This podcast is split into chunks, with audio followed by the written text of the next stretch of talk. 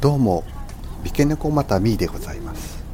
いつも妖怪古典をお聴きいただきありがとうございます。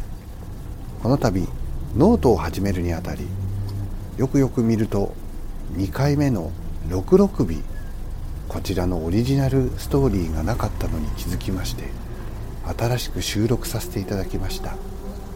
もしよろしければお聴きください。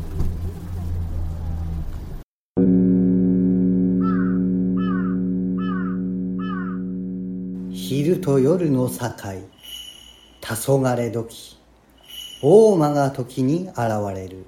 不思議な生き物不思議な現象。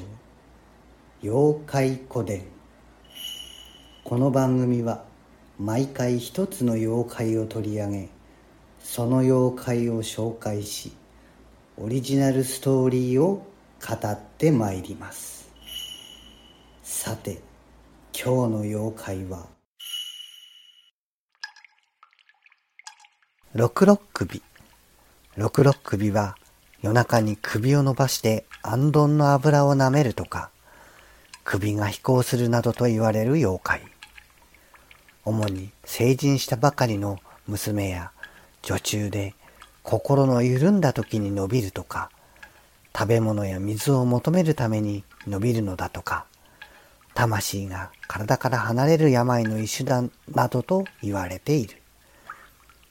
伸びる首をなぜ六六首というのは定かではないが、ろくろを回して陶器を作る時の感触が似ているとか、カラカサのろくろを上げる時の絵が長く見えてくるなどの様々な説がある。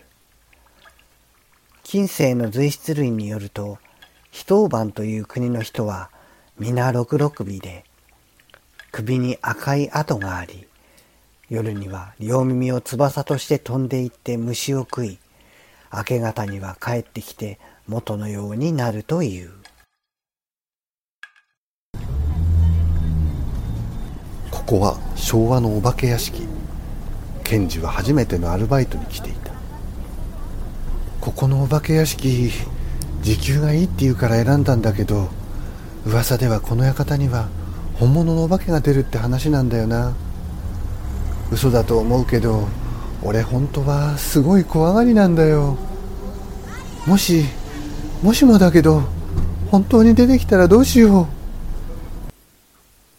奥の暗闇の中から検事より少し年上っぽいかなり美人の着物姿の女の人が出てきたあらあなた新入り？はじめまして。私はゆり。よろしくね。あ、どうも。今日からこのお化け屋敷に入りました、ケンジです。よろしくお願いします。はい。仲良くやっていきましょうね。ところであなた、担当は何？骸骨？鎧武者？それとも一つ目小僧？いえ、俺は役者ではなく、大道具担当なんです。ちょっと聞いてもいいですか？噂に聞いたんですけど、ここ本物のお化けが出るって、本当ですか？ああ、その話ね。私も聞いたことあるのよ。でも、私かなり長くここにいるけど、見たことないわよ。きっとデマなんじゃない？そ、そうですよね。よかった。安心した。ところでゆりさん、格好からすると役者さんですよね。何の役なんですか？ふふふ。私？私は六六首よ。私怖いわよ。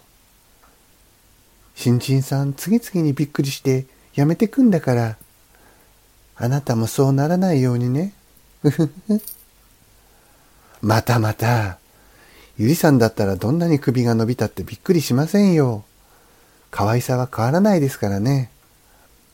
あら、お上手ね。いろんな女の子に言ってるんでしょう。じゃあ、せっかくだから見せてあげるわ。びっくりしないでね。そう言うとゆりは、一瞬肩をすぼめたかと思うと、そこから首が伸び始め、体の2倍ほどの高さに頭があった。す、すごいですね。どんなマジックですか？全くわからないですよ。本当にすごい。嬉しい。ここに200年いるけど、びっくりしないで褒めてくれたのはあなたが初めてよ。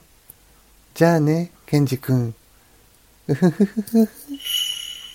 ゆりは暗闇に消えていった。おう、そこにいるのは今日からの新入りか。よろしくな。どうした？夢でも見ているようなうっとりした顔して。何かあったかあ、すいません支配人。よろしくお願いします。ところで支配人。六六首役のゆりさんって綺麗ですね。一緒に仕事できて嬉しいです。ゆり六六首うちはゆりって役者も六六首のお化けもないぞ。はあ、またか。前に辞めた二人も同じこと言ってたな。夢でも見たんだろう。え？えそれじゃあ、さっきのは本物？あらあら、バレちゃったわね。ケンジ君これから来てくれるかしら？それともまた新しい子？いずれにしても私、首を長くして待ってるわ。